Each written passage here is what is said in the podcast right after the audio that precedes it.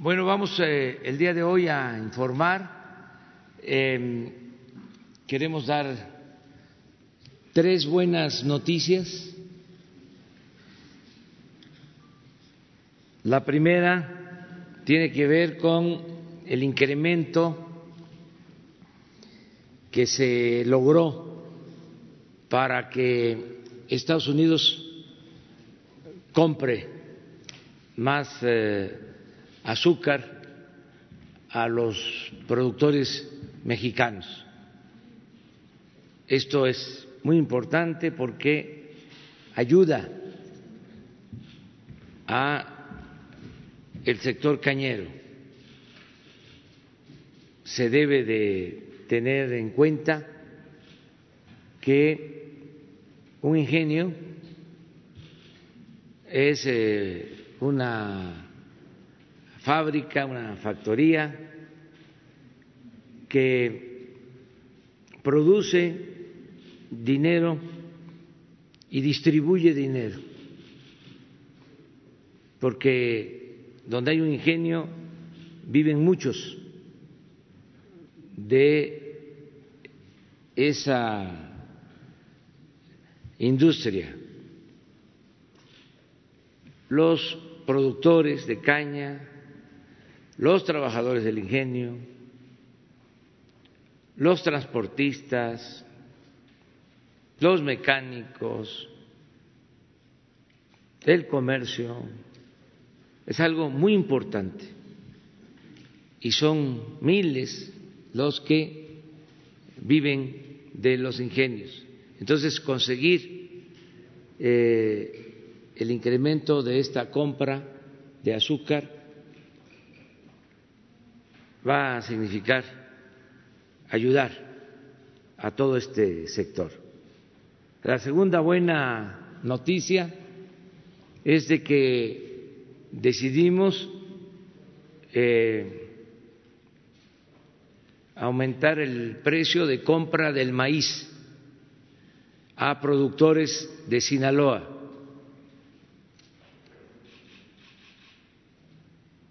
También se va a explicar en qué consiste este apoyo adicional. Ya tenemos establecidos precios de garantía.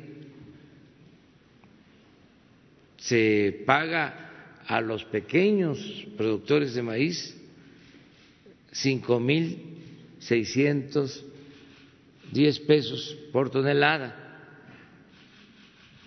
a los pequeños pero hay muchos productores medianos, grandes, que nos eh, pidieron también un apoyo, un estímulo, y se les va a otorgar en la medida de nuestras posibilidades. Y la tercera buena noticia es de que ayer el Senado aprobó por mayoría, solo un voto en contra y una abstención, la reforma al artículo cuarto constitucional para elevar a rango constitucional, para convertir en derecho la pensión a los adultos mayores, la pensión a niñas, niños con discapacidad, las becas para estudiantes de familias pobres y la atención médica y los medicamentos gratuitos. Esto es único, es histórico. Celebro que hayan cambiado de parecer. Los eh, senadores del PAN, porque en la Cámara de Diputados votaron en contra. Y ahora, a pesar de que un senador, Gustavo Madero, subió a expresar que estaba en contra, al final solo un voto del PAN en contra y una abstención de un independiente. La mayoría de los senadores del PAN votaron a favor.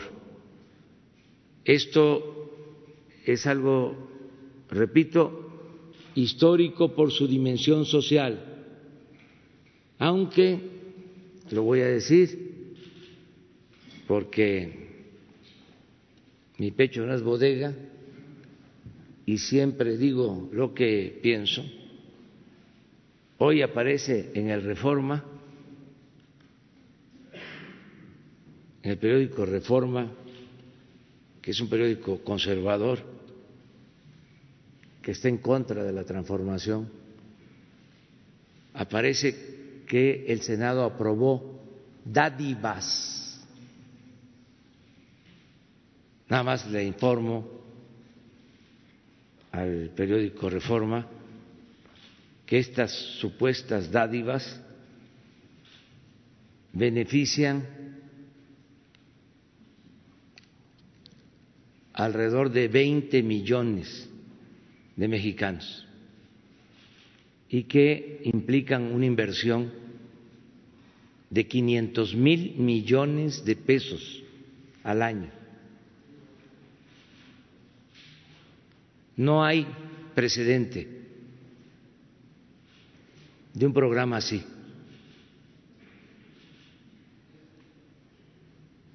Como que no merece que se diga que son dádivas. Pero bueno, somos libres y respetamos la libertad de expresión. Pero en estos momentos de cambio y de transformación, se están definiendo las posturas y está saliendo el cobre. Qué bueno que cada quien tome su postura y se defina y fuera máscaras, nada de hipocresía, nada de sepulcros blanqueados. Bueno, entonces vamos a pedirle a Graciela Márquez que nos informe de cómo estuvo lo de eh, este acuerdo para la compra del azúcar.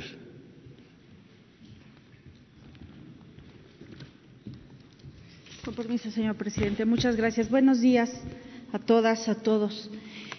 Como ya les adelantaba el presidente de la República, eh, nos da mucho gusto hoy anunciar que el viernes pasado cerramos eh, el acuerdo o cerramos el, eh, las reuniones que hemos tenido con la industria del azúcar para determinar el monto que informamos a los Estados Unidos de venta. La, venta de azúcar mexicana a los Estados Unidos está regulada por un acuerdo que se llama el Acuerdo de Suspensión. Y este acuerdo, eh, que inicialmente se firmó en el 2014, después se ratificó en el 2017 y en enero de este año eh, logramos que Estados Unidos aceptara que México vendiera azúcar en su mercado por 1.6 millones de toneladas. Esto quiere decir que nosotros teníamos esa cantidad para abastecer a los Estados Unidos. Restaba, después de ese acuerdo de enero, eh, ponernos de acuerdo con la industria nacional, primero para garantizar el abasto de México y ver cuál era el remanente o excedente de la producción nacional. Y en el viernes pasado les decía, determinamos que sería un millón cuatrocientos veintiún mil novecientos toneladas lo que se enviaría como propuesta a los Estados Unidos. Esta cantidad es considerablemente superior a lo que vendimos el año previo. En, en 2019, eh, la oferta mexicana de venta a los Estados Unidos fue de un millón de toneladas y este está siendo de 1.4 millones de toneladas. Esto es muy importante además, no solamente porque estamos garantizando el abasto nacional, sino también porque eh, es una venta que se va a dar en condiciones muy favorables a los exportadores, dado el nuevo nivel del tipo de cambio. Eh, los precios más altos del azúcar, además Estados Unidos es un mercado con precios altos del azúcar, entonces estamos vendiendo más azúcar a un mercado que lo paga mejor. Así se beneficiarán productores en 15 estados de la República, en 267 eh, municipios, con una población aproximada de 15 millones de habitantes. Esto eh, a nosotros nos da mucho gusto informarlo acá y sobre todo también nos permite tener una relación respetuosa, transparente y responsable con nuestro principal socio comercial en el tema del azúcar. Esta es eh, una, noticia que queríamos informarles en todo el proceso. Eh, tanto del acuerdo con los Estados Unidos como las reuniones con los eh, productores, tenemos una colaboración muy, muy estrecha, como lo tenemos en muchas otras áreas, con la Secretaría de eh, Desarrollo Rural. Eh, de Agricultura y Desarrollo Rural. Eh, el trabajo con el secretario Víctor Villalobos es cercanísimo y, tenemos una colaboración constante en el tema azucarero y en muchos otros temas donde se cruzan las áreas de su, eh, de su Secretaría y la Secretaría de Economía. Otra buena noticia tiene que ver con el abasto para los próximos días y semanas. Eh, las reservas estratégicas del INCONSA y DICONSA nos permiten aquí informarles que tenemos una reserva de básicos para 100 días. Esto es muy importante para comunicarlo a la ciudadanía porque va a ser crucial que se sepa en todo momento que hay disponibilidad de productos básicos en medio de eh, las medidas de contingencia que se tomarán por eh, la presencia del COVID-19 en el país. Habrá que recordar aquí que hay 300 almacenes a lo largo del país eh, y que a partir de estos almacenes se distribuye a 26 mil tiendas. Repito entonces, el abasto está garantizado en productos básicos para eh, 100 días. Esto es muy importante eh, porque así el Gobierno de la República garantiza y da tranquilidad a las familias sabiendo que habrá disponibilidad de productos básicos. También comentarles que estamos eh, regularizando el y eh, monitoreando y regularizando precios de tortilla, huevo y pollo. Ya habíamos presentado acá, en este mismo eh, lugar, el tema eh, del huevo y en las últimas semanas hemos estado monitoreando y regularizando y haciendo, tomando acciones para la regularización de tortilla, huevo y pollo.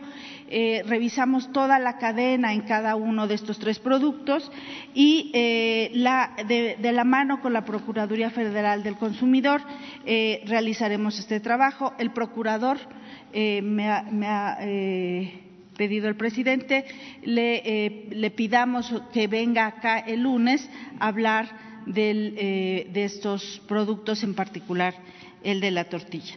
Eh, informarles nada más, eh, finalmente, que eh, no me voy a quedar a toda la sesión del día de hoy, toda vez que tengo una llamada, una conferencia telefónica con el señor, el embajador Robert Lighthizer y la viceprimer ministro Krista Freeland para los trabajos de la implementación del, trabajo, del Tratado eh, comercial entre México, Estados Unidos y Canadá. Eh, estamos avanzando, avanzando muy, muy rápidamente para tener listo todos los procedimientos necesarios para la puesta en marcha. Eh, como sabemos, el tratado ya está negociado, no estamos negociando el tratado, sino simplemente estamos eh, preparando la legislación interna, preparando los procedimientos aduaneros, eh, las regulaciones uniformes del tratado para poner en marcha el tratado cuanto antes. Esto puede ser un impulso muy importante a la inversión y al comercio. Eh, dicho todo lo anterior, entonces, pues vean que hay una eh, colaboración con, la Secretaría de, Agricultura para los temas de azúcar, pero también los temas de pollo, de maíz para el caso de la cadena de tortilla y, eh, pues la, la, pronta entrada en vigor del Tratado de Libre Comercio consolidará el papel de México en la región de América del Norte. Buenos días y muchas gracias. Le pedimos a Nacho lo del maíz.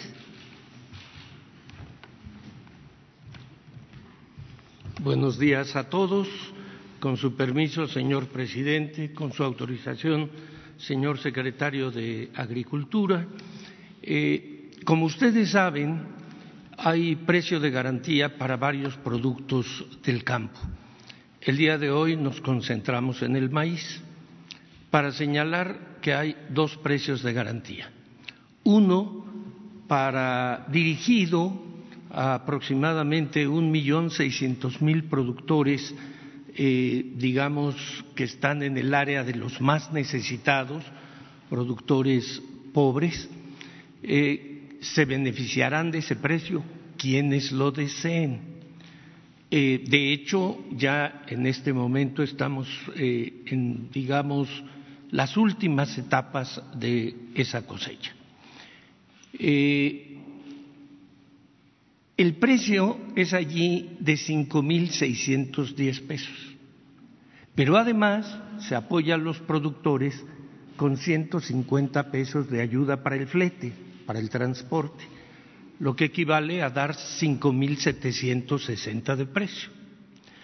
La cantidad eh, que se puede. La siguiente imagen creo que es, bueno, aquí están los diferentes productos, pero la eh, productividad que se puede esperar de estos productores, aunque son muchos, va a oscilar o oscila en un millón de toneladas de maíz en el año.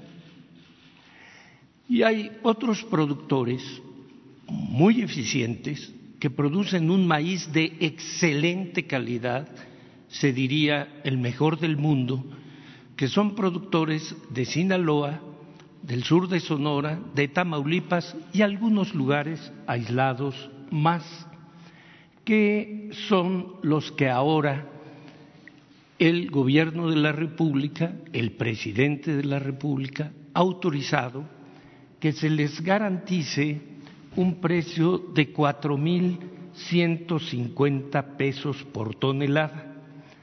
Estamos hablando de veinte mil productores medianos,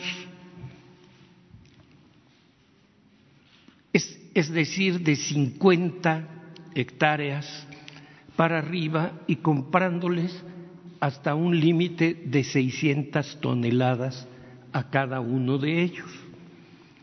Lo que ocurre es que estos productores son muy eficientes y producen entre cinco millones y medio de toneladas y seis. De los anteriores dije que esperaríamos una cosecha de aproximadamente un millón de toneladas. Aquí estamos hablando de cerca de seis. Y son productores magníficos. ¿Quiénes quedan fuera de este estímulo? los muy grandes productores que no necesitan apoyo. Por eso tienen la limitación de 50 hectáreas y hasta 600 toneladas cada uno de ellos. Eh, hay algo importante que señalar. ¿Cuál es la diferencia entre un precio y otro? Es obvia. A estos productores estamos hablando, digamos, porque es lo preeminente, los productores de Sinaloa les pagarían en campo a precio de mercado más o menos 3.600 pesos la tonelada. Estamos pagando o el estímulo lleva el precio hasta 4.150. Es decir, más o menos 500 pesos por arriba del precio de mercado. En lo que hace a los productores más humildes, el primer precio que mencioné, estamos pagándole a cada uno de ellos aproximadamente 2.500 pesos más de estímulo. Es decir, los más humildes están recibiendo muchísimo más. Pero estos productores ejemplares de México también merecen estímulo. Es menos por su condición económica, pero con ello garantizamos la soberanía o autosuficiencia alimentaria de México en el rey de sus alimentos, el maíz. Es todo. Bueno, la tercera buena noticia es eh, precisamente la reforma al artículo cuarto constitucional y le vamos a pedir al consejero jurídico de la presidencia, a Julio Scherer, que nos explique cómo fue esta aprobación en la Cámara de Diputados hace unos días y ayer en la Cámara de Senadores. Aprovecho para agradecerle a los legisladores de todos los partidos por este apoyo a la gente más necesitada y más vulnerable de nuestro país.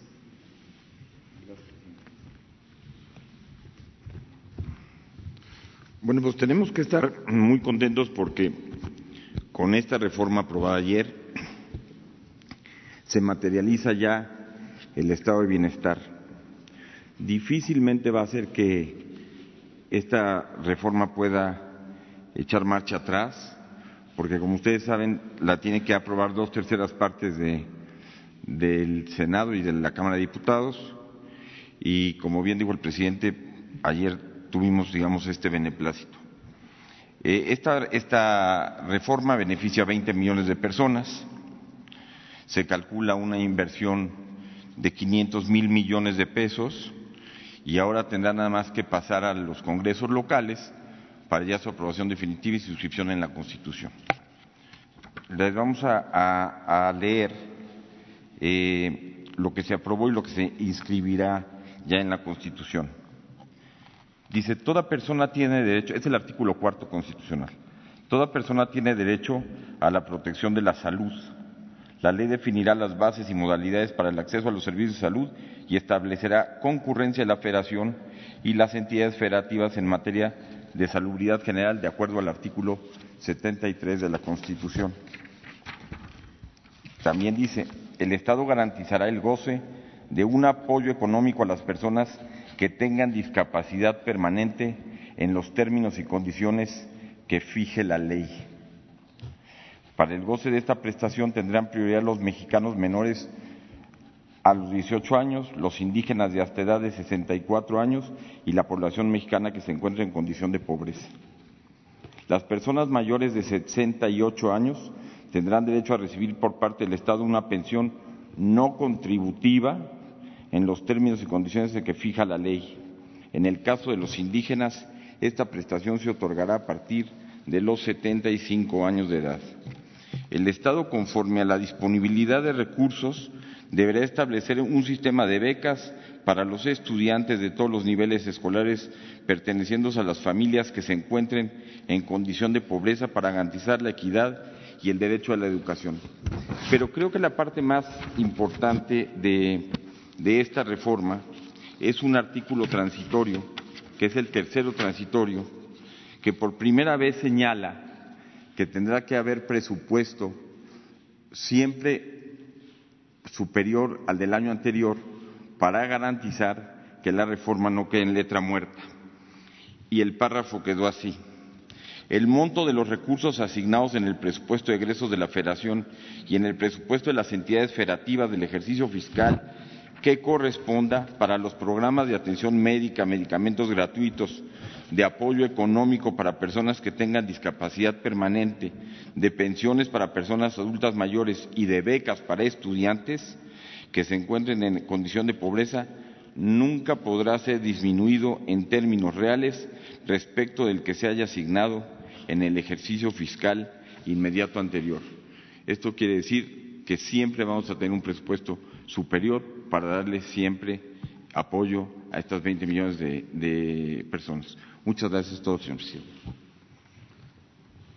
Bueno, estas son las tres este, eh, buenas noticias y una más.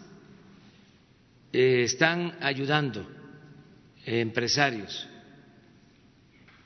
en eh, fortalecer todo el plan de salud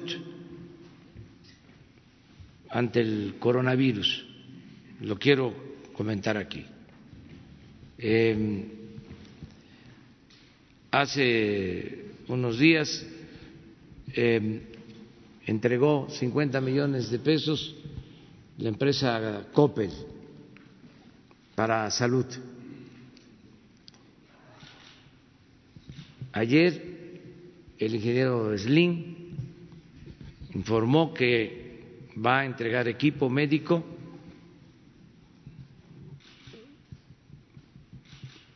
por mil millones de pesos.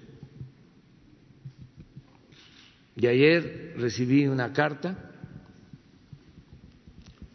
de Germán Larrea entregando un hospital que construyó su fundación en Juchitán para que sea equipado, operado por el ejército, se use si es necesario en la contingencia y eh, posteriormente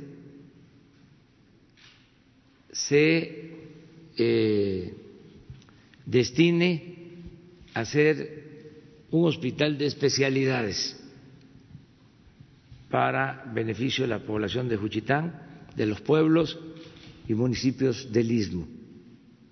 También es un hospital de 60 camas. Es un hospital grande. Ayer eh, se comprometió a que lo entregue en 10 días, porque ya faltaban detalles de construcción y di la instrucción al secretario de la Defensa para que lo reciba y de inmediato comience eh, su equipamiento para prepararnos, seguirnos preparando. Todo esto es bueno porque hay apoyo, hay solidaridad en estos momentos.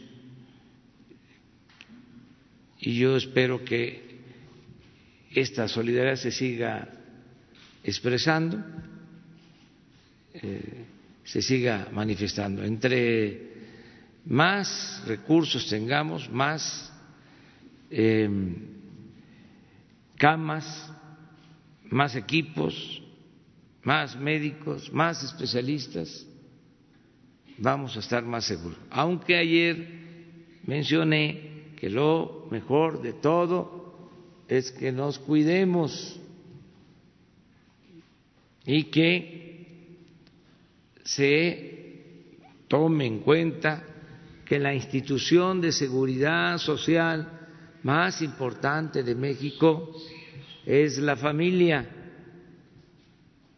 lo voy a repetir porque lo he dicho y lo he escrito desde hace años. La institución de seguridad social más importante de México es la familia.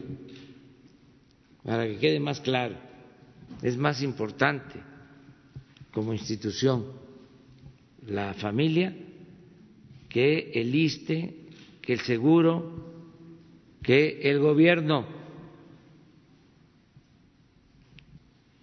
Entonces, por las características de la familia mexicana,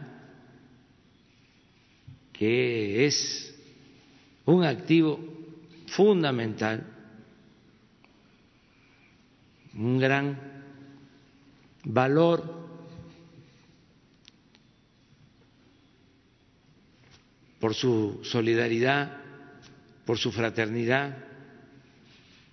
Ya hemos hablado de que en otras partes del mundo, con todo respeto, van creciendo los hijos y ya este, en la adolescencia les piden que ahuequen el ala. Esas son costumbres en otros países. Aquí no. Aquí no queremos que se vayan nuestros hijos de nuestras casas. Por eso abusan y se quedan más de la cuenta. Pero así somos. Y ayer también hablaba de ese seguro que significa el que se cuente con hijas en las familias, porque los hombres son somos más desprendidos y no eh, estamos pendientes de nuestros padres. En cambio, las mujeres, por lo general, siempre están ahí.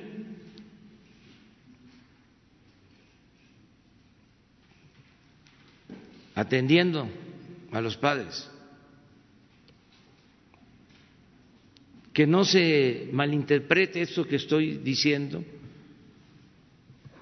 A veces también hijos, ¿sí? pero por lo general son las mujeres las que están más pendientes de los papás. Entonces, en esta situación Ayer les pedimos y les volvemos a solicitar de manera respetuosa, eh, reconociendo su importancia, que cuidemos a los adultos mayores,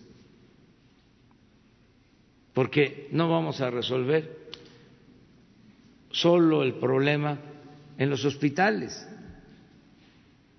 Lo tenemos que resolver entre todos. Y si tenemos ese baluarte que es la familia, esa institución tan importante, ahora, como en otros tiempos, como siempre ha sucedido, lo que pasa que no se subrayaba, incluso la izquierda cometió el error de dejar el asunto de la familia a la derecha, pensando de que lo importante era la colectividad, lo comunitario, la sociedad. No, claro que es importante lo colectivo, lo comunitario, lo social, pero la base sobre todo en nuestro país, por nuestras culturas, por nuestras civilizaciones. Lo fundamental es la familia. Si no se destruyó más a México, si no un estallido eh, de mayores dimensiones en lo social, en nuestro país durante el periodo neoliberal, entre otras cosas, fue por la fortaleza y la solidaridad, la fraternidad de las familias que resistieron y donde hubo problemas de desintegración de las familias, más problemas de descomposición social, de inseguridad, de violencia, donde se rompieron las familias. Entonces, para esta contingencia es muy importante el apoyo de nuestras familias. Abrimos, ahora sí, en general, vámonos atrás, vamos a empezar con las mujeres, con las compañeras.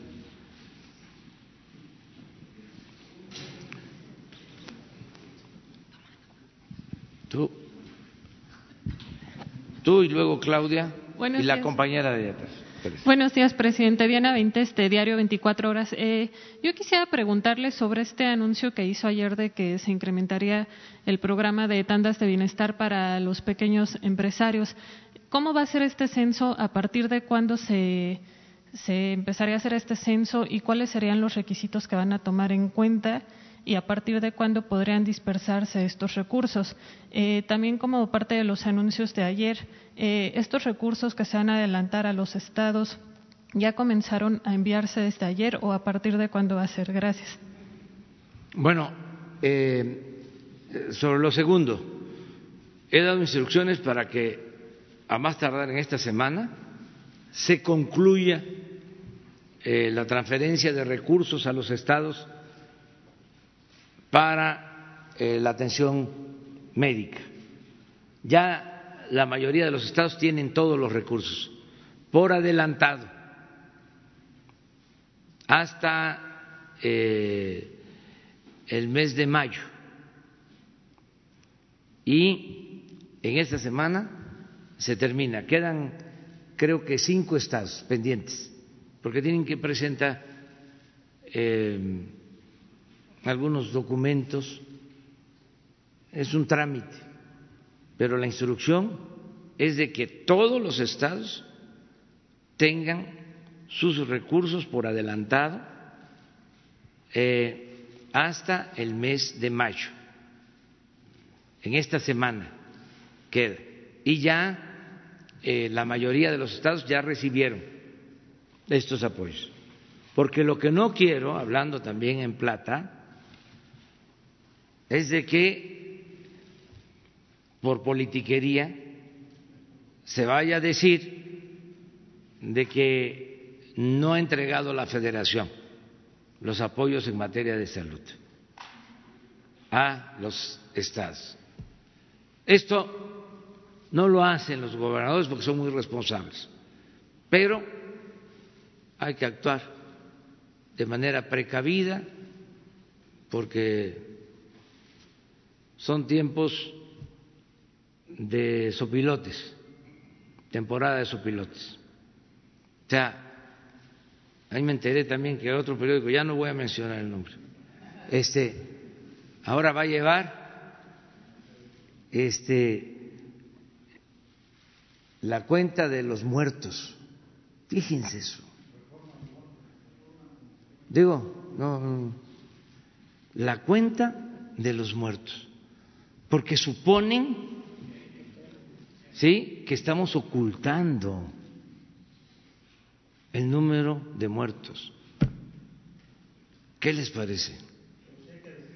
No, eh, este, la prensa se eh, controla con la prensa y afortunadamente ya la gente está muy despierta, muy avispada. Pero la verdad es de mala fe, de malas entrañas. Esto demuestra que, entre otras cosas, los conservadores son malos, de Malolandia. Malos de Malolandia. Bueno, pero ya, ahí le dejamos. La segunda pregunta. Miren, este, eh, ayer tuvimos una reunión del gabinete, estamos preparando el plan general, para la reactivación económica en su momento. Eh, vamos por parte.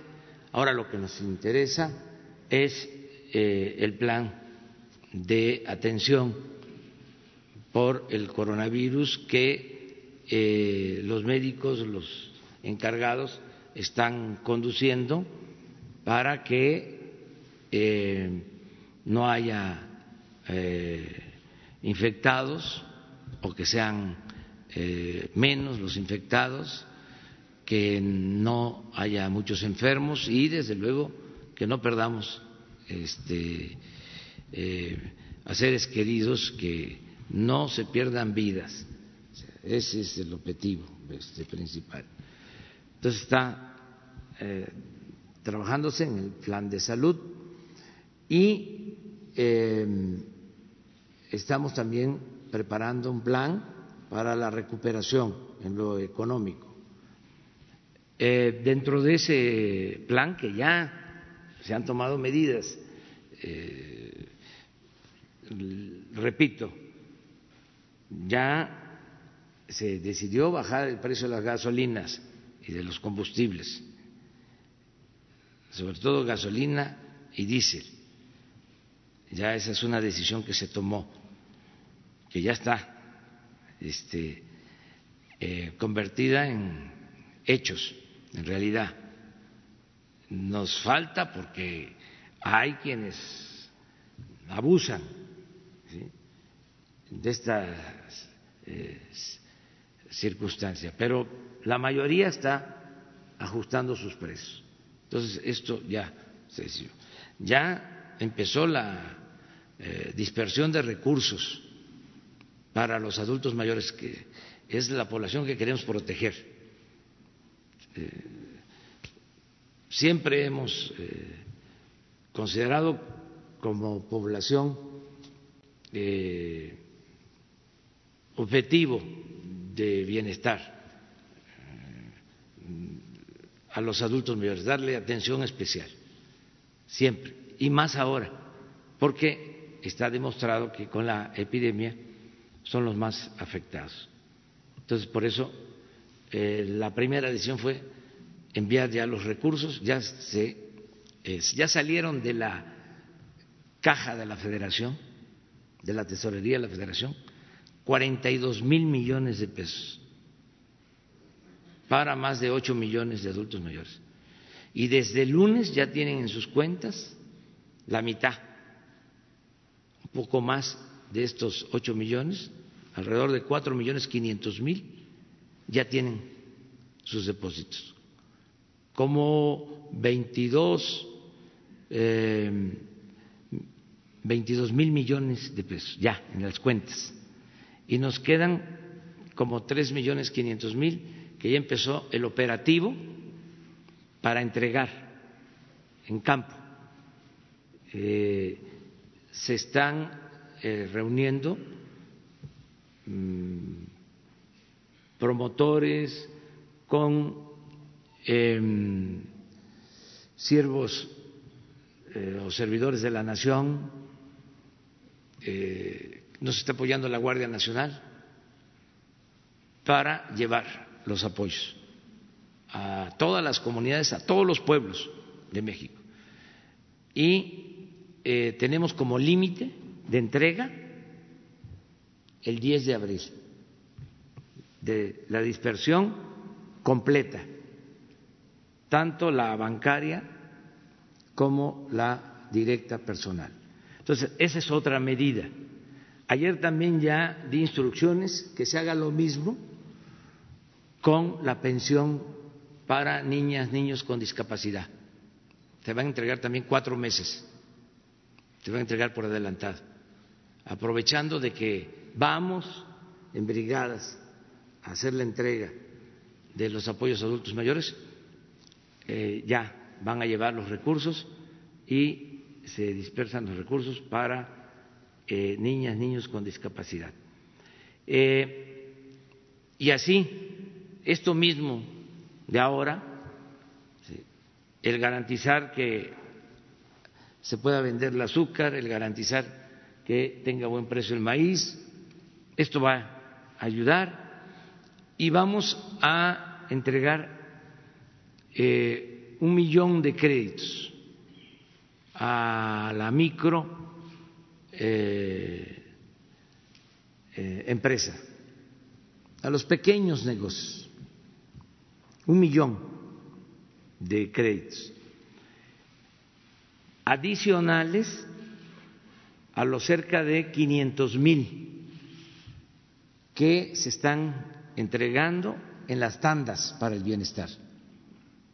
Nada más que en tandas del bienestar son seis, eh, diez mil pesos que van a llegar hasta 20. ese, eh, ese crédito es sin intereses y a la palabra. Por lo general es economía informal, es para los que se buscan la vida como pueden. Esos son 500 mil para este año. Es más, eh, consideramos que se termina ese programa de entregar todo todos los recursos en agosto. Vamos a adelantarlo. Y adicionalmente un millón de créditos de 25 mil pesos cada uno. 25 mil pesos por crédito. 500 mil para economía formal y 500 mil para economía informal. Esa es una primera etapa. Estamos hablando de una inversión de 25 mil millones de pesos con este propósito. La mecánica de entrega es eh, buscar el mismo mecanismo de las tandas de bienestar, además que con el respaldo de Nacional Financiera de la banca del desarrollo, que va a cumplir con esa función. Eh, a tres años el crédito, con tres meses de gracia. Sea, se entregan los 25 mil, no abonan en los tres meses y empiezan a abonar en promedio mil pesos mensuales hasta que terminen de pagar los 25 mil. Con el interés del Banco eh, de México, 6.5 anual en este caso.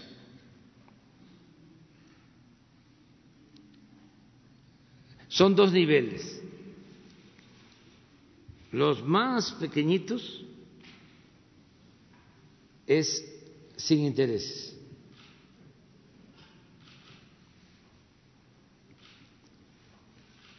Estamos hablando aquí de un nivel superior, pero sigue siendo muy pequeño, con muchas facilidades. Entonces, ya eh, se va a hacer la selección ¿Con qué criterio? Cuando se levantaron eh, los censos para los programas de bienestar, se inscribieron solicitando crédito. Fue una de las demandas más este, notorias, requeridas, alrededor de tres millones de solicitantes.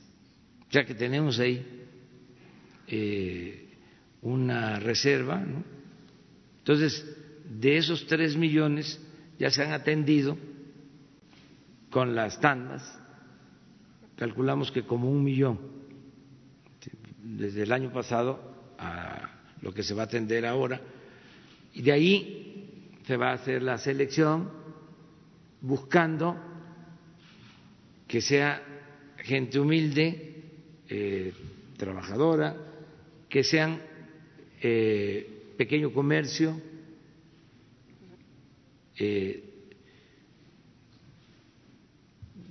dueños de pequeñas fondas, taqueros, taxistas, que entren eh, en economía formal o que hay muchos que no tienen formalidad, pero que requieren, viven de, este, de su trabajo y hay que apoyarlos. Ese es un plan. ¿Y no se priorizaría a los pequeños comerciantes que estén en los estados donde se concentre más la epidemia? Sí, sí, ese es otro factor. Ese es otro factor donde eh, resulte más afectada la economía popular. Gracias, presidente. Gracias, presidente. Buenos días. Para preguntarle, eh, además de estos apoyos a las micro y pequeñas empresas, si su gobierno tiene un plan en materia económica para la economía formal, la grande, digamos, la generadora de empleos, ¿en qué están pensando cómo apoyarlos en esta contingencia del COVID, más la caída de los precios del petróleo que ya sabemos? Nada más aclararles que el 90% de los empleos formales los generan los pequeños. O sea, las micros empresas, las pymes, el 90%, porque las grandes empresas pues eh, están muy desarrolladas en lo tecnológico, entonces es de uso intensivo de capital, pero no necesariamente de mano de obra. Los procesos están más automatizados entonces, son las pequeñas las que generan más empleo. Y ahí es donde vamos a apoyar más. Eh, ¿Cómo se apoya a toda la actividad productiva? Pues no aumentando los impuestos, eh, no aumentando los energéticos, eh, no permitiendo la corrupción es apoyar. Pero estas propuestas para posponer, por ejemplo, pago de impuestos o posponer las declaraciones. No, eso no. Ya el modelo neoliberal este, no se aplica. Ya saben qué hacían en época de crisis. ¿no? Lo primero era pedir prestado. ¿No? Entraba el Fondo Monetario Internacional. Cuando Cedillo este, se embargó el petróleo mexicano. Hay una cuenta en Nueva York y todo lo que vendíamos de petróleo iba a esa cuenta y no lo podía tocar ese dinero el gobierno de México hasta que se pagara un crédito de 20 mil millones de dólares. Ya no existe eso. Existe, eh, vamos a decir, un compromiso de que podemos disponer de un crédito. Creo que es del orden de 10 mil millones de dólares del Fondo Monetario Internacional. Pero no vamos a recurrir a él. Afortunadamente tenemos reservas y no vamos a endeudar al país. Entonces, eh, primero, no es la misma receta, primero. Segundo, se protege primero a los débiles, a los pobres, a los necesitados.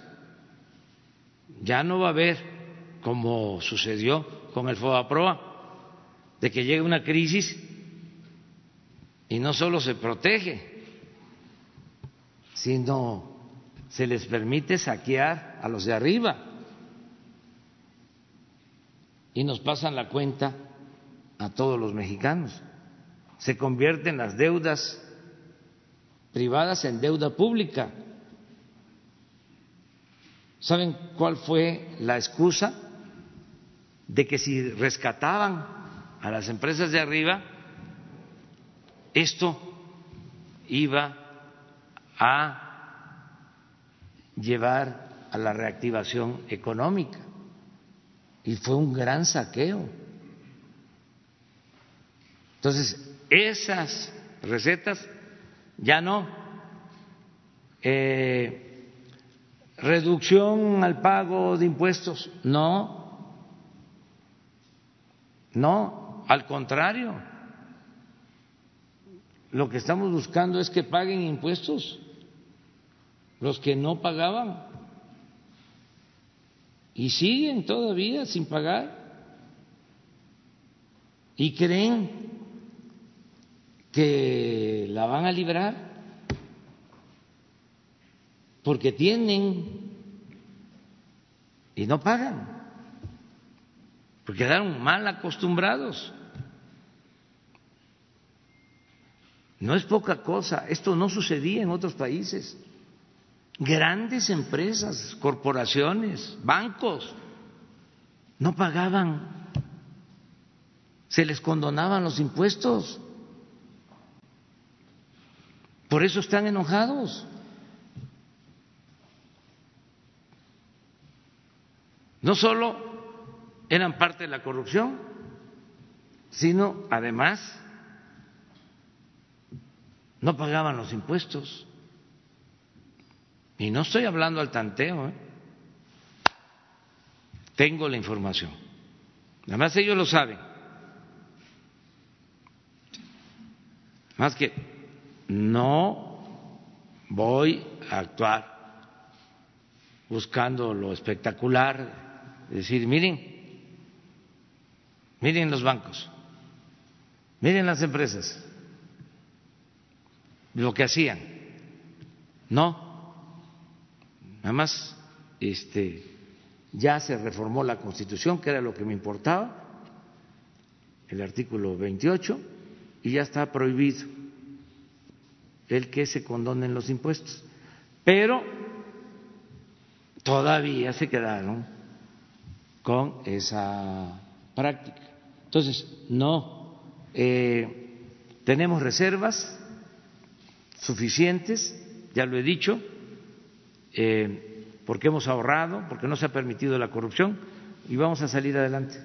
Gracias, presidente. Eh, usted ha mantenido un constante diálogo con don Carlos Salazar, el presidente del Consejo Coordinador Empresarial, y él consideró que los resultados de la consulta que cancelaron la instalación de la planta cervecera en Mexicali calificó esto como una decisión autoritaria empeñada en destruir la confianza en las inversiones. Sí, yo llevo muy buena relación. ¿Pero qué piensa de esta reflexión? Con Carlos Salazar. Pues que es su punto de vista, además está en su papel. Él defiende a ese sector, yo tengo que defender al pueblo de México. ¿Pero no ahuyentarán las inversiones? No, creo que no. Este, al contrario, si se pone orden, si se acaba con la corrupción, vamos a poder mantener un auténtico Estado de Derecho, no de chueco. ¿Pero había corrupción en esos permisos? Claro que sí. Influyentismo. Nada más es cuestión de pensar, de sentido común, que es el menos común de los sentidos. ¿Cómo dar un permiso para una planta cervecera que consume agua en donde hay escasez de agua. Y además que es producir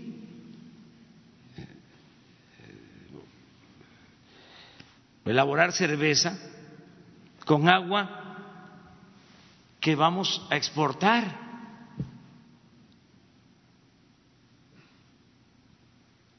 ¿Y cuántos eh, empleos? Sí, estoy hablando de la forma en que las empresas están automatizadas. Yo quiero el crecimiento, sí, nada más que quiero que el crecimiento traiga aparejado el bienestar de la gente y que no se afecte el medio ambiente. Afortunadamente me buscaron los dueños de esta empresa porque quieren un acuerdo y yo estoy en la mejor disposición de recibirlos, de atenderlos, de escucharlos y que nos escuchen también a nosotros. La gente votó por un cambio y dijimos, no en el discurso demagógico, dijimos, mandar obedeciendo, democracia participativa. Entonces, no vamos a imponer nada. no voy a llevar la Guardia Nacional para que se abra una planta. ¿Analizaron la implicación legal de si tendrían que pagar alguna compensación a la empresa por la cancelación, por la inversión que ya había realizado? Todo. ¿Y tienen que pagar? No sabemos porque, vamos a ver, vamos a revisar el caso, cómo se dieron los permisos. Yo nada más les recuerdo de que cuando quien gobernaba Baja California, era gobernador de California, los gobernantes en Baja California decidieron una privatización del agua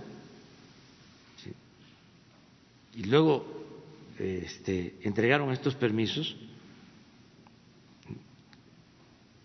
que corresponden entregar al gobierno federal todo lo que es el manejo de agua por ley. Entonces, unas grandes movilizaciones de la gente en contra. Entonces ya no es que se puede llegar a un acuerdo arriba en la cúpula. No.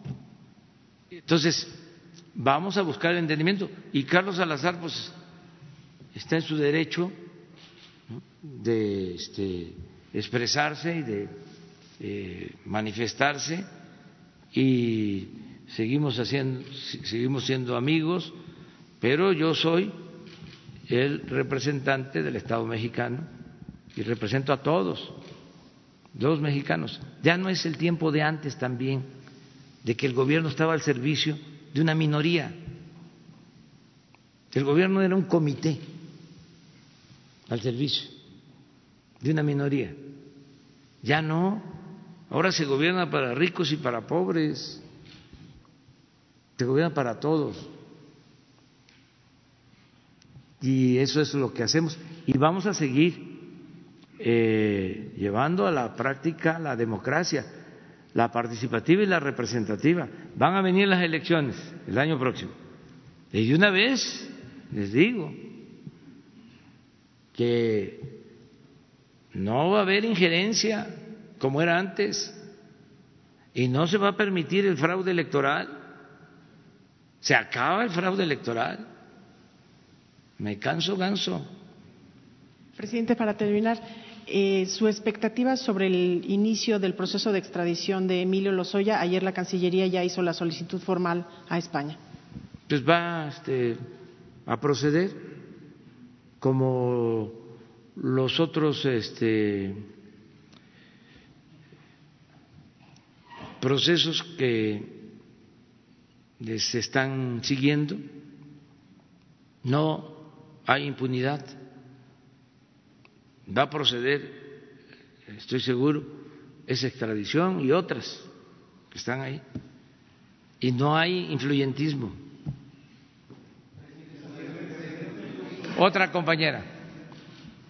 Presidente, eh, Buenos días. Eh, preguntarle si en las reuniones del eh, Gabinete de Seguridad tienen contemplado que, por ejemplo, eh, la Guardia Nacional colabore en esta estrategia contra el COVID-19. Se lo pregunto porque desde la semana pasada se han dado una serie de saqueos en algunas tiendas de autoservicio y entonces el modus operandi es que es por WhatsApp y que llevan incluso eh, cubrebocas. ¿Y qué les diría pues a estas personas que están utilizando esta eh, emergencia sanitaria pues eh, para delinquir? Ya en, alguna, en algunos puntos, por ejemplo en la Ciudad de México hay algunos patrullajes, pero sí estarían, la Guardia Nacional estaría apoyando al respecto. Y en otro tema también sobre el COVID-19, hay mucha inconformidad porque algunos hospitales que van a eh, servir para enfrentar esta emergencia, pues han reprogramado algunas eh, operaciones de los eh, beneficiarios. Entonces, algunos están molestos porque para una operación ellos tuvieron que esperar meses. Entonces, cuando ya se iba a dar en las siguientes semanas, pues resulta que esto se va a posponer para el segundo semestre del año en promedio. ¿Qué también le podría decir a estas personas? Gracias. Bueno, primero saber de qué se trata y ver si es real, porque la verdad hay mucha este, desinformación o, muchas eh, falsedades. Entonces yo esta pregunta se la dejaría a los eh, médicos que nos informan a las siete de la noche, a ver si es real esto, porque yo no tengo este, elementos, o sea, no, no he recibido pues eh, quejas sobre esto, ¿no? Puede ser y hay que buscar la manera de eh, resolverlo, pero primero vamos a que contesten, a que respondan los eh, responsables. Acerca de la seguridad, nosotros continuamos con el mismo plan de garantizar la seguridad. No deben de eh, abusar si estamos hablando de que no vamos a tolerar eh, la prepotencia y la corrupción de delincuentes de cuello blanco, pues tampoco vamos a tolerar la delincuencia común, menos en estas circunstancias. Y decirles a todos, es lo mismo, así como los que estaban mal acostumbrados a no pagar impuestos. Eh, y tienen que ir aceptando de que ya eso se acabó, así también a los que se dedican a la delincuencia. No hay impunidad. Nada de que eh, tenemos comprada la plaza y estamos bien parados con los de mero arriba. Ya está arreglado todo. Puede ser que tengan sus enjuagues, pero con la Secretaría de la Defensa, con Marina, con la Guardia Nacional, con la Secretaría de Seguridad Federal, no. Y con la presidencia, no. Entonces, que no se confíen. Puede ser que tengan eh, en la nómina a policías locales, incluso estatales, ciertas autoridades en fiscalías que le están dando protección, pero eso ya se acabó, ya eso son remanentes ya es lo que va quedando y se va a terminar por completo. Entonces, que piensen en ellos, que piensen en sus familias, todos aportarnos bien. Y el gobierno da el ejemplo. Tres, falta la compañera. y ya son cuatro mujeres. Y después nos vamos con cuatro hombres. Y vamos a, a buscar también los que no han preguntado, ¿no? Que llevan algún tiempo sin preguntar. Buenos días, presidente. Buenos días a todos, compañeros. Eh, Lourdes Piñasoria de Abarlovento informa contra viento y marea. Eh, la pregunta es sobre un sector muy específico, el sector turístico. Eh, hay el 70, 65, 70% de los hoteles son pequeñas empresas, son herencias que les dejaron los padres, sobre todo a mujeres, eh, son restauranteros también de pequeñas empresas. ¿Qué va a suceder con ellos?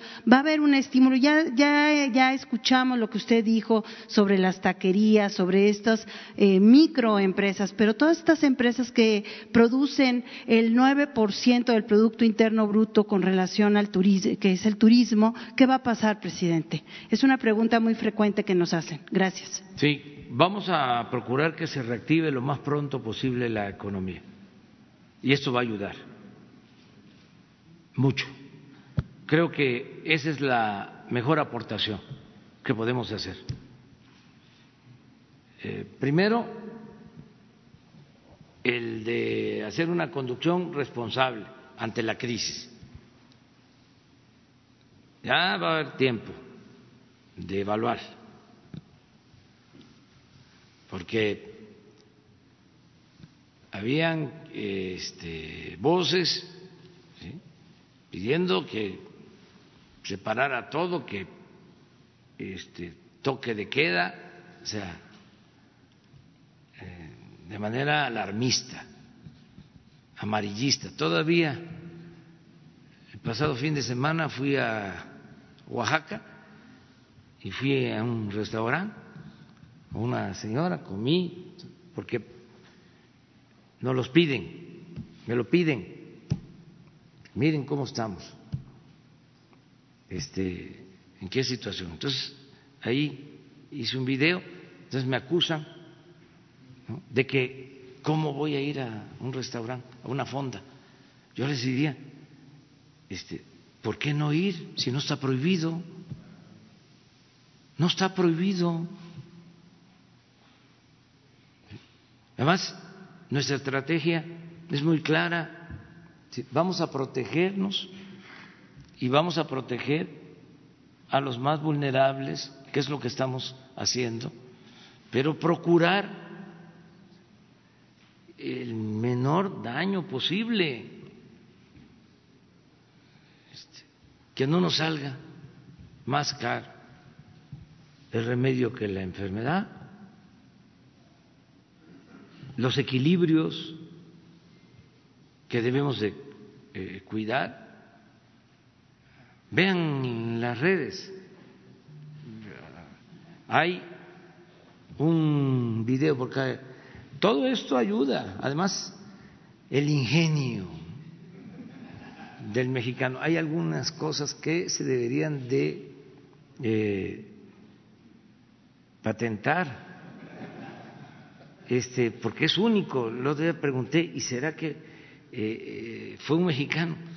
Y entonces me dijeron, sí, debería de patentarse porque es algo que tiene que ver con otro país y con una autoridad importante. Y este pero es extraordinario el sentido del humor de cómo somos los mexicanos creativos hasta en los momentos más difíciles. Bueno estaba yo viendo un este video de un taquero que está ahora con el coronavirus no se amontonen cinco aquí cinco por acá dice. Y abren la cámara no hay nadie. Nada más está él. O sea Sí. Duele. Es fuerte. Entonces, eh, eso que hemos hecho de ir graduando, actuando con responsabilidad, ha permitido que no se desplome por completo la economía. Eh, eh, por ejemplo, nos estaban pidiendo, esto lo digo ahora, que siguiéramos la misma medida de Estados Unidos de que cerráramos todos los vuelos. Y dijimos, no, primero porque tenemos muchos paisanos fuera que tenemos que traer, eh, ahora que se cierran los espacios aéreos en otros países, tenemos que ir a buscar a mexicanos. Hoy di la instrucción a la Fuerza Aérea de usar aviones para traer a mexicanos de Argentina, con todo el cuidado sanitario y también de llevar a argentinos. Entonces, todo esto lo estamos haciendo para cuidar, o sea, sin decir no nos importa la salud, claro que nos importa mucho la salud, bueno, ya lo dije y lo repito, lo más importante es la vida, pero estamos cuidando de que no sea mayor de lo necesario el deterioro económico, de lo que se tiene que dar, desgraciadamente, por esta epidemia mundial y buscar recuperarnos pronto, pronto, regresar a la normalidad con las medidas que vamos a tomar, que no consideramos deben ser necesariamente las mismas medidas que se han tomado en otros tiempos de crisis, que incluso hasta se han prestado a la corrupción. Por eso también son presiones, este, porque quisieran que soltáramos el gasto como era antes, y hay pruebas. ¿eh? Cada vez que había una emergencia, eh, a soltar dinero, eso no, tenemos que cuidar el presupuesto para garantizar la protección de los más necesitados, de los más pobres. Y desde luego que vamos a fortalecer eh, nuestra eh, actividad productiva, nuestro mercado interno. En el caso, por ejemplo, de Quintana Roo, además de que vamos a este, buscar la normalidad lo más pronto posible, pues Quintana Roo va a tener eh, solo por la construcción de el tren Maya va a tener una inversión en cuatro años de alrededor de 30 mil millones de pesos. Cada tramo de tren Maya son 30 mil empleos y son siete tramos. Entonces todo esto va a ayudar. Entonces si no tenemos recursos, pues tendríamos que cancelar esas obras. ¿Y qué significa? Que no haya empleos. Entonces estamos cuidando todo esto. En materia económica, presidente, ayer el subsecretario Hugo López Gatel por la tarde dijo, y lo ha reiterado en varias ocasiones, que están esperando que la curva de coronavirus no se dispare. Esto sería muy bueno en cuanto a número de enfermos que se tendrían que atender. Quiere decir que habría una, eh, sería plana el contagio. Sin embargo, dijo que será hasta agosto, finales de agosto, septiembre, que eh, podría pasar eh, la crisis de coronavirus. Eh, esto pues ya evidentemente asusta a la gente porque creen que se cree que la repercusión económica pues será hasta aquellas fechas. ¿Usted qué nos diría en ese tema? Yo Gracias. le hago caso a Hugo López Gatel. Entonces, si él sostiene de que lo mejor es un incremento eh, controlado, aunque nos lleve más tiempo, ¿sí? Eh, si ellos están eh, proponiendo eso, yo lo apoyo. ¿Y en términos económicos usted daría algún mensaje en ese sentido? Sí, vamos a hablar en su momento. Además, eh, me preguntan ahora, ¿sí? eh, porque estamos viendo el comportamiento de la economía. Vamos viendo, aquí vamos a ir evaluando. Lo que sí este, quiero dejar claro es que en ningún caso va a haber abusos.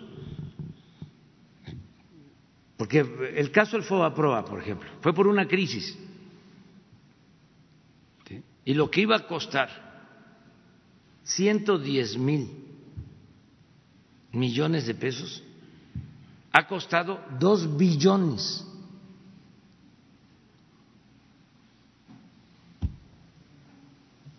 Y así el comportamiento en otras crisis. Entonces tenemos que cuidar que no nos cueste. Miren, he estado hablando y hablando y hablando de eh, la irresponsabilidad y la falta de solidaridad de los eh, laboratorios y de los que venden productos médicos. ¿Saben? Hay una gran especulación en la actualidad, en aumento de precios de manera desproporcionada de estos señores. O sea, de nuevo mostrando el cobre.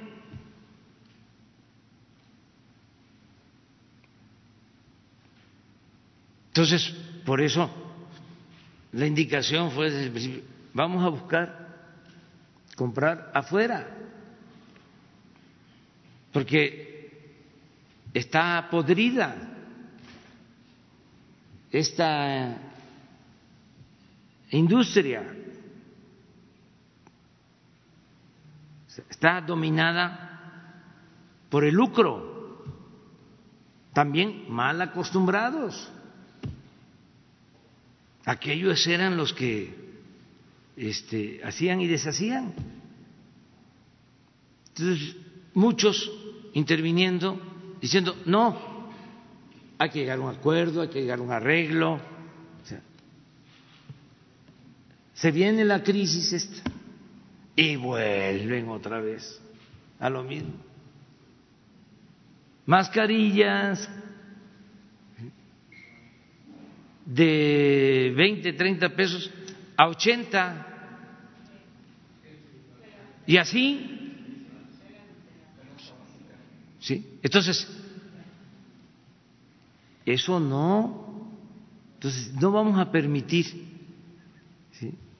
que se lucre con la crisis.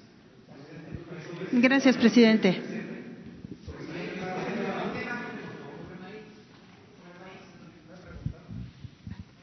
Buenos días, presidente. Hans Salazar de ZMG Noticias, Grupo Político y Zócalo Virtual.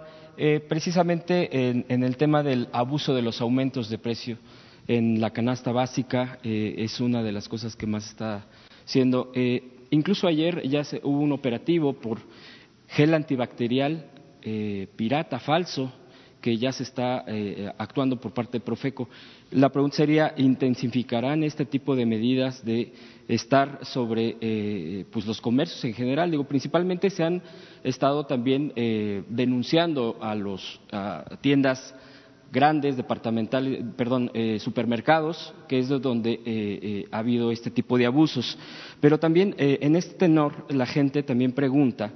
El día de ayer, por ejemplo, uno de un banco ya anunció una pues recorrer el tema del, del pago de deudas tarjetas bancarias, créditos, etcétera, por cuatro meses. Eh, eh, ya, ya, ya, lo hizo eh, oficial.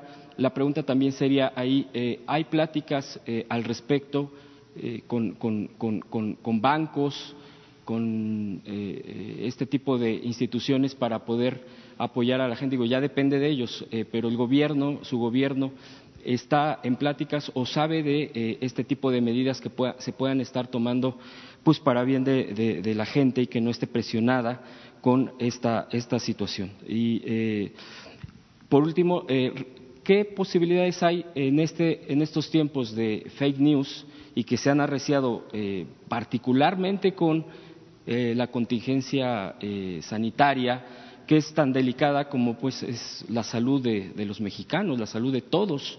en las redes sociales, bueno, hay mucha queja, mucho mucha intensidad eh, con respecto a esto. Ha habido mucha respuesta de la gente difundiendo las mañaneras, difundiendo los mensajes del doctor Gatel, de, usted directamente, pero eh, arrecian muy fuerte. Y bueno, la gente pregunta, los, eh, los, internautas, qué tipo de también de contrapeso, digo, no, no para eliminar la libertad de expresión, pero sí en la difusión de noticias falsas, de datos falsos, que ya atentan contra eh, la, información verídica y en, consecuencia de la salud de la gente.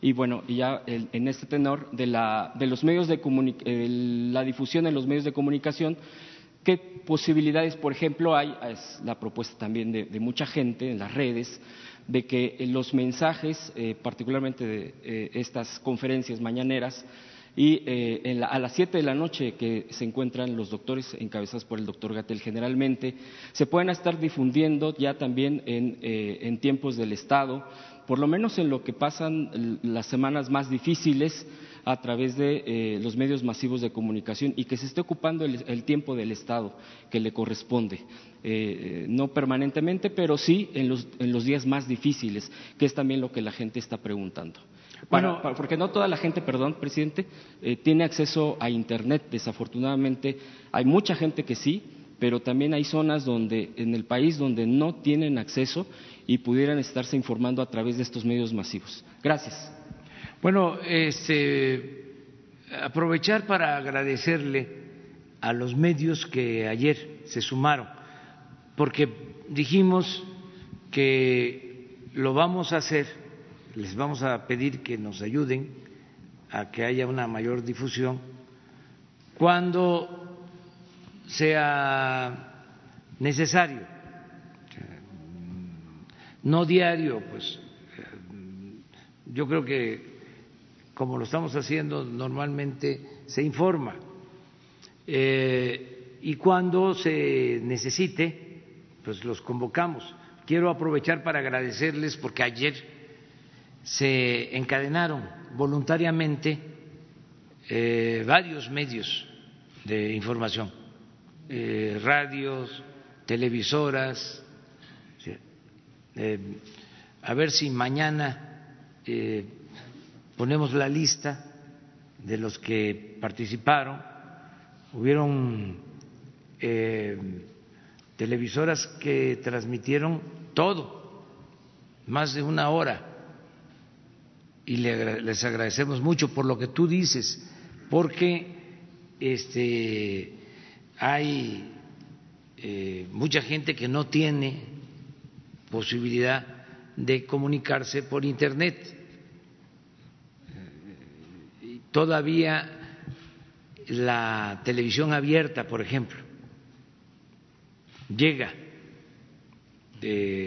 a todo el país prácticamente.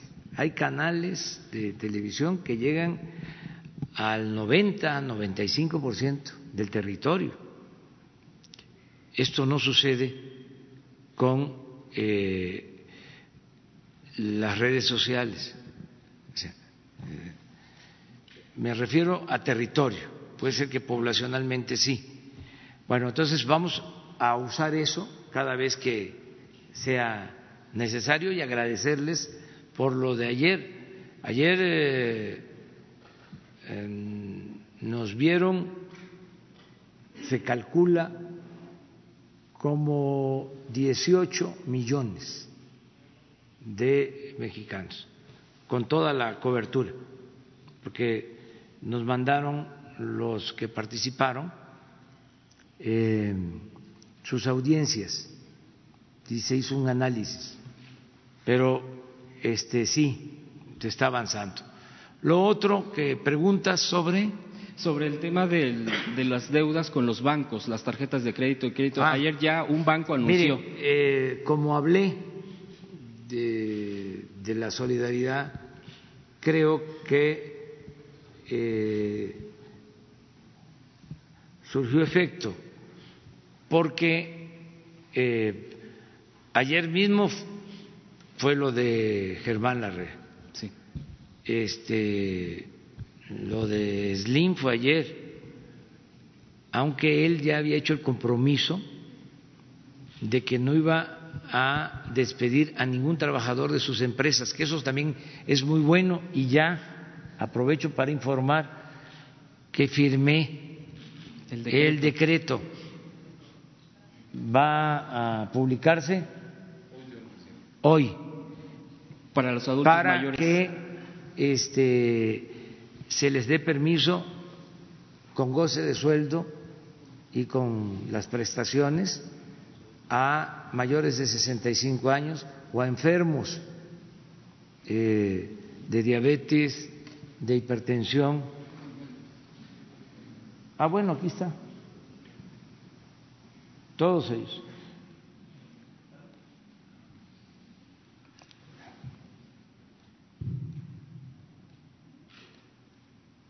ayudaron. Esto es muy importante. Ya pasando esto, este se transmite, nos ayudan, ya vienen los conductores, los analistas, los expertos, y ya no le hace que se lancen. Pero este, se está dando un servicio a la comunidad que es muy importante. ¿Usted lo seguiría convocando a que sigan haciendo cuando sea necesario para que no se abuse. No tiene caso pues hacerlo todos los días. Eh, celebro que eh, Banorte, Banorte, sí, haya decidido eh, dar una prórroga de cuatro meses. De cuatro meses. Estoy pendiente de, todo lo que están haciendo. Porque hay unos que nada más se dedican a estar atacando, que ni siquiera es crítica, son ataques. Pero hay otros que sí ayudan, que contribuyen, y son los momentos, pues, en que se requiere de la unidad de todos los mexicanos, la solidaridad, dependientemente de nuestras diferencias, esas las vamos a tener. O sea, ya lo hemos dicho, no puede haber una sociedad perfecta, no puede este, pensarse que todos vamos a pensar igual. La democracia es pluralidad puntos de vista distintos y garantizar el derecho a disentir. Pero hay temas de carácter eh, general que demandan de responsabilidad, no lucrar. Eh, hay un libro que leí hace mucho tiempo que se llama la enajenación del hombre moderno, pero hace muchos años, estaba en la facultad, y habla precisamente de cómo, este, con noticias eh, dramáticas, dolorosas, se lucra o se utilizan esos hechos para afectar a adversarios. Cuidado con eso.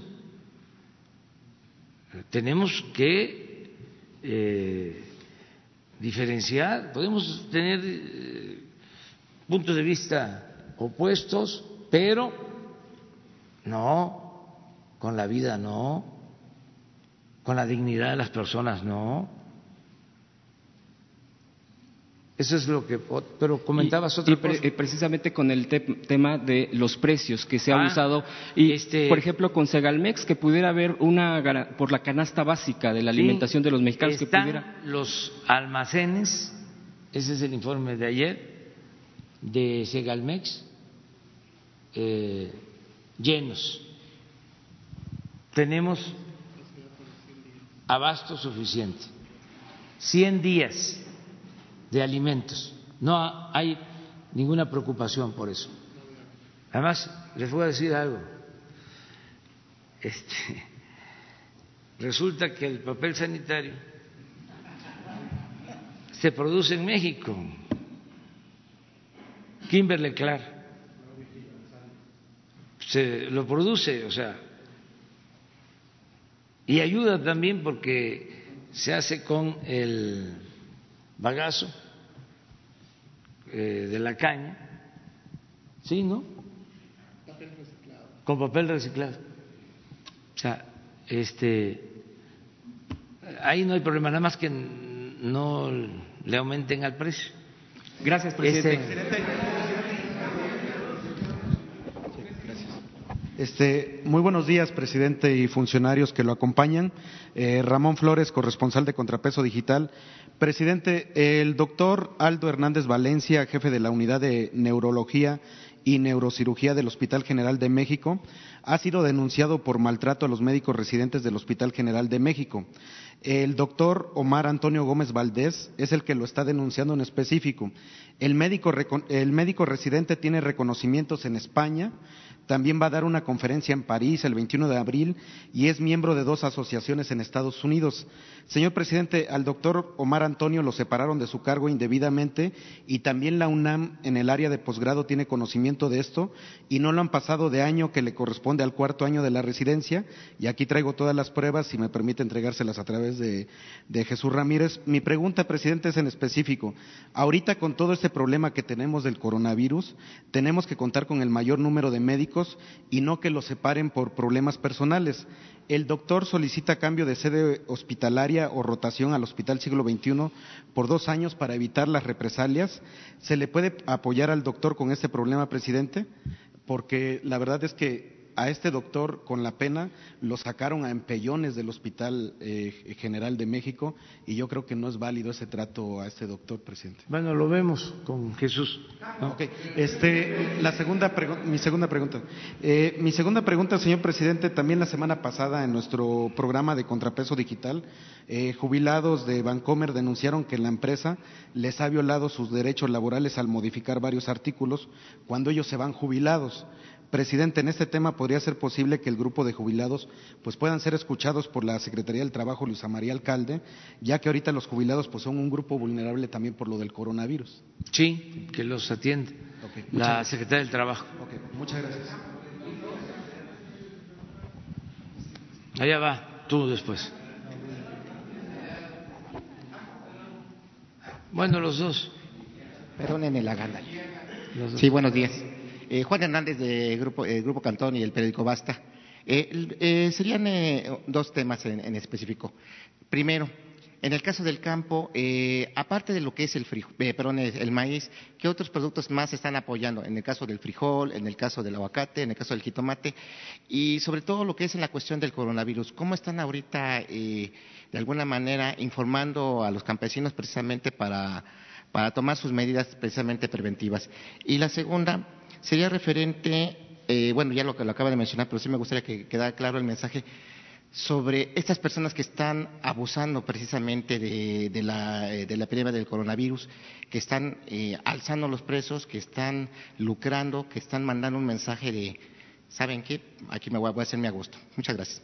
Sí, mira, sobre esto último, eh, el martes, porque está trabajando en eso, está aplicándose, eh, va a estar Ricardo Sheffield, no el martes, el lunes, perdón, el lunes, y va a traer un informe de quién es quién en eh, los precios de artículos básicos y quiénes son los abusadores. ¿Dónde está eh, la especulación? ¿Dónde están eh, abusando? ¿Habrá mano dura contra estos, estas cadenas? De, acuerdo a la ley se va a proceder, pero cuando menos aquí lo vamos a saber. Ya nada más para que eh, los que nos están viendo, nos están escuchando. La vez pasada fui a Oaxaca, les comentaba, y eh, llegué a una gasolinería eh, y me decía el dueño, no solo es el precio, aquí han venido y aquí damos litro eh, completo, litro de a litro, y han revisado las bombas. O sea, eh, pude comprobar de que las eh, revisiones que se hacen, este, en efecto, se llevan a cabo y que los eh, concesionarios están pendientes, que eso es muy bueno. Entonces vamos a hacer algo eh, parecido y Ricardo va a venir aquí el lunes a decirnos, a ver, ¿quiénes son los más eh, voraces? ¿Quiénes son los que están eh, medrando, a ver cómo les va a caer. Entonces el lunes informamos. Lo otro, ah, eh, siguen todos los programas de apoyo a la producción, a los campesinos, ejidatarios, comuneros, pequeños propietarios y eh, hay un amplio programa de sanidad que se está llevando a cabo. Se cuida mucho eh, lo de la sanidad vegetal, la sanidad, sanidad animal. Tiene presupuesto. ¿Cuánto es el presupuesto? Cuatro mil millones para la sanidad. Eh, y también las brigadas de bienestar que están trabajando, los eh, servidores de la nación están también informando sobre medidas de protección a adultos mayores, este, para que eh, no se infecten y nos cuidemos todos. Sí, gracias, presidente. Esteban Durán, del Grupo México Publica y Jalisco Publica Diario insistiendo en lo que algunos empresarios han estado solidarizándose en este sentido del coronavirus y que han estado eh, este, pues suspendiendo temporalmente a sus trabajadores con los salarios sin que se, se les suspendan. Sin embargo, ellos piden también algún incentivo porque dicen que no pueden cargar con esta situación puesto que no ha habido producción o ha caído muy baja esta producción y pues demandan eh, que el gobierno federal les, les otorgue una, una ayuda para que ellos puedan soportar estas circunstancias. Esa es una cosa. Por otro lado, eh, presidente, usted manifestó el 7 de enero que no iba a haber más casinos. En ese sentido, la secretaria de Gobernación también se expresó de, ese, de esa manera, pero el 24 de, de marzo abrieron un casino en Cancún, el Macao. O sea que se han estado pasando eh, por encima todas las instrucciones que usted ha dado aquí. Obviamente ha habido corrupción con la entrega de, permisos y son permisos que se otorgaron en la administración pasada, pero que se están aprovechando eh, con este nuevo permiso que se entregó. En este sentido fue Mara Lezama, la eh, alcaldesa de Cancún, quien se dice entregó este, este permiso. Y también se menciona que uno de los principales accionistas es el llamado Niño Verde, quien tiene aquí pues sus intereses. Hay preocupación por colectivos ciudadanos de los problemas que se puedan derivar de la apertura de este casino. Repito que es un casino que se abrió con un permiso viejo y que en actual eh, se le otorgó Mara Lezama. Entonces, un permiso viejo que la actual que la administración pasada otorgó por parte de la Secretaría de Gobernación, la pasada administración. Entonces, ¿va a haber alguna sanción? ¿Habrá clausura de este casino para evitar más problemas en este sentido? Y que obviamente, pues hay corrupción. Bueno, este, acerca de tu primera pregunta, eh, pedirle a los eh, empresarios que nos ayuden no despidiendo a los trabajadores, que en el caso de los mayores de 65 años o enfermos por diabetes, hipertensión, algún problema renal, las mujeres embarazadas que les den sus permisos con pago de sueldo, con prestaciones, que nos ayuden, porque no es nada más el decreto. Tengo la facultad para hacerlo en el marco de la contingencia sanitaria. Tengo facultad para hacerlo.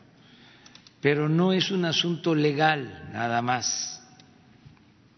Es algo que tiene que ver con la solidaridad, con la dimensión eh, social del empresariado. Es el momento de demostrar que somos eh, solidarios. Y eso también aplica para lo otro, para decir, voy a seguir contribuyendo con mis impuestos porque ese dinero se utiliza para apoyar a los más pobres. Si ellos no pagan impuestos o no contribuyen, no hay recaudación y no podríamos darle a los adultos mayores y a la gente humilde. Y ¿de qué va a servir ir a la iglesia todos los domingos?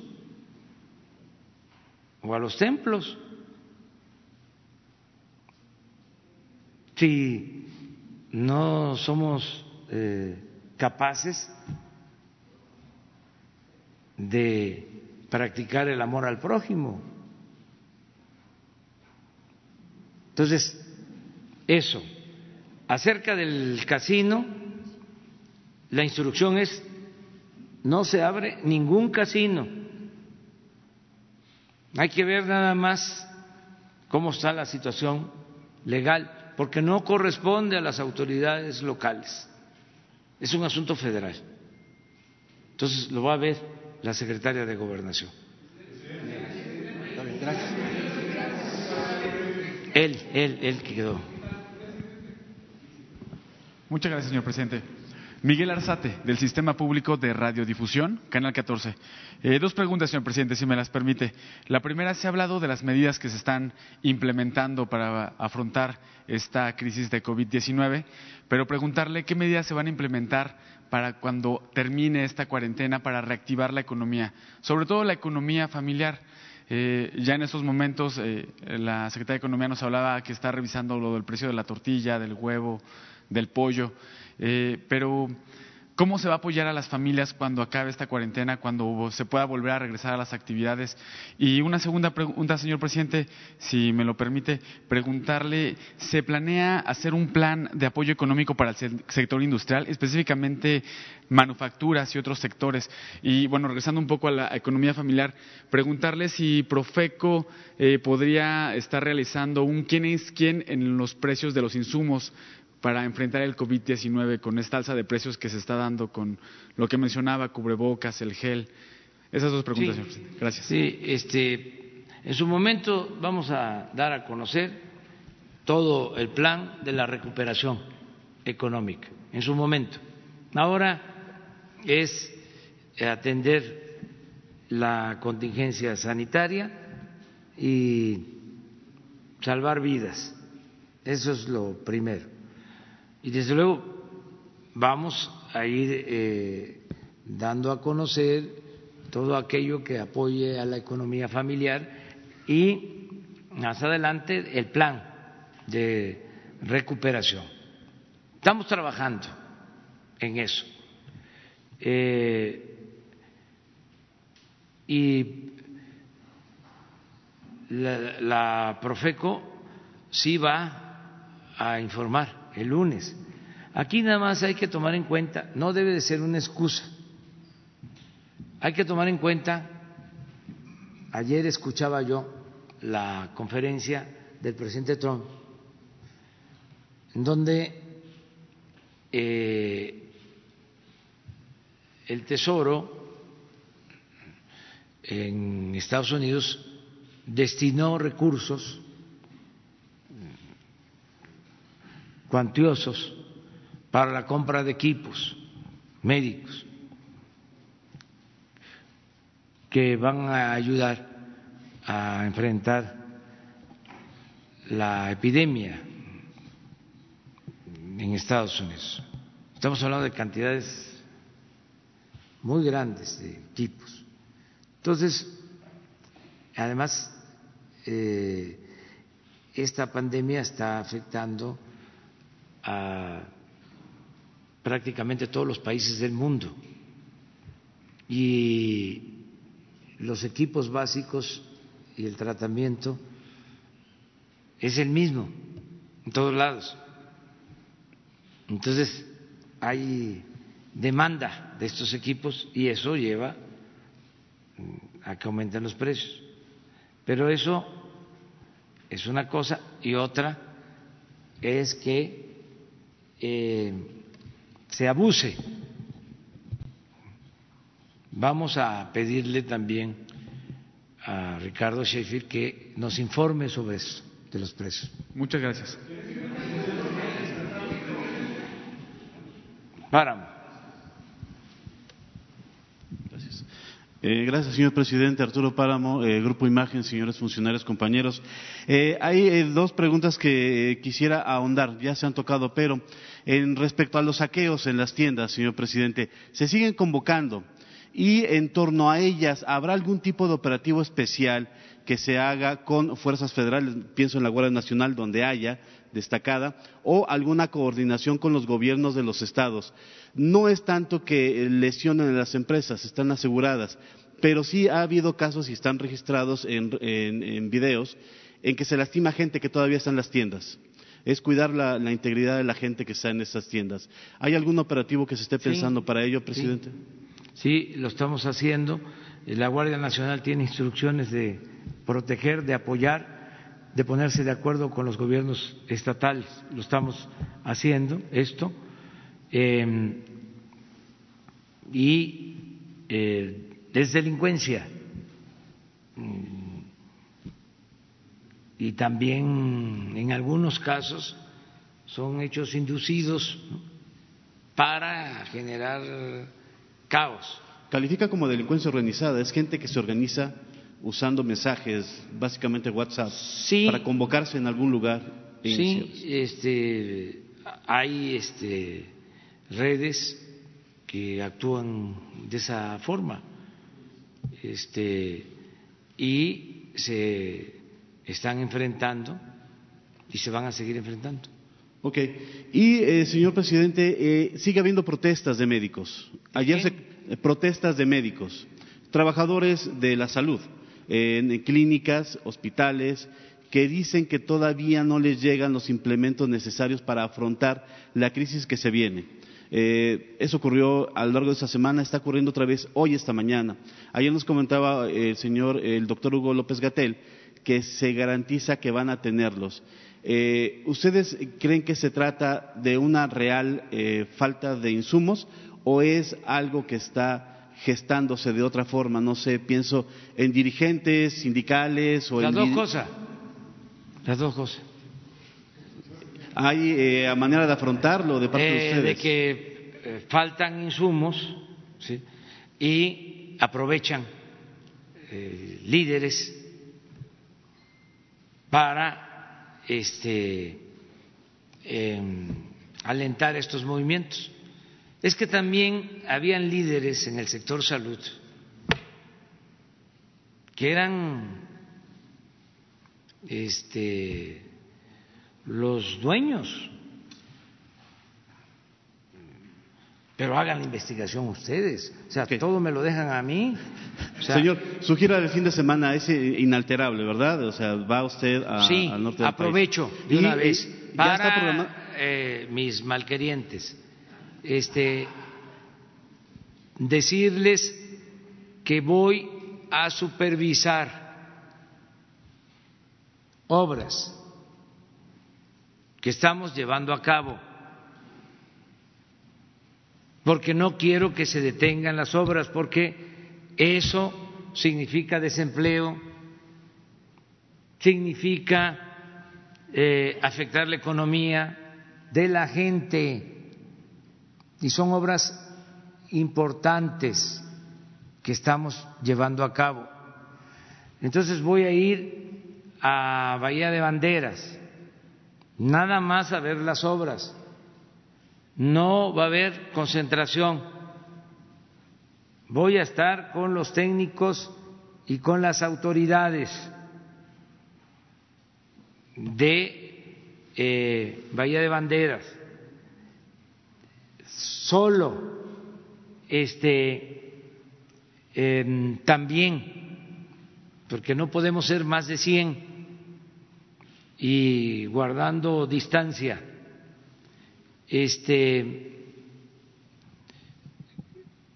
son libres los eh, medios para asistir, pero un llamado respetuoso a que se organicen para que vayan menos, si se puede. También decirle a la gente, en este caso de Bahía de Banderas, que va a ir adelante eh, un equipo, una brigada, recogiendo sus peticiones, que todas van a ser atendidas, que ofrezco disculpa, y esto lo siento, me duele, de no poder saludar de mano y abrazar y besar, que no lo puedo hacer por la sana distancia y que nada más así, que no lo vayan a tomar a mal. Eh, voy a estar en Bahía de Banderas, San Luis Río Colorado, en San Luis, Río. Colorado, lo mismo Badiraguato. en, en Mexicali y cambiamos lo de eh, Nabolato eh, precisamente para evitar la concentración y voy a ir a Badiraguato a supervisar el camino de Badiraguato a Guadalupe Calvo. O sea, voy hasta el camino, de este, hasta el tramo, hasta donde vamos avanzando. Eh, lo mismo, ya regreso el domingo por la tarde. ¿Ese cambio en el formato va a hacer durante el tiempo que dure la contingencia? Sí, sí, al menos en esta semana así va a ser. Gracias. ¿Por qué no mañana? Quedas tú primero mañana. Primero. Segundo, segundo. Tercera, tercera, ya. Primero, segundo, tercero, ya. Ya. ¿Quién? 42. ¿Cómo? Cuatro y cinco. Ya, ahí quedamos. Dios.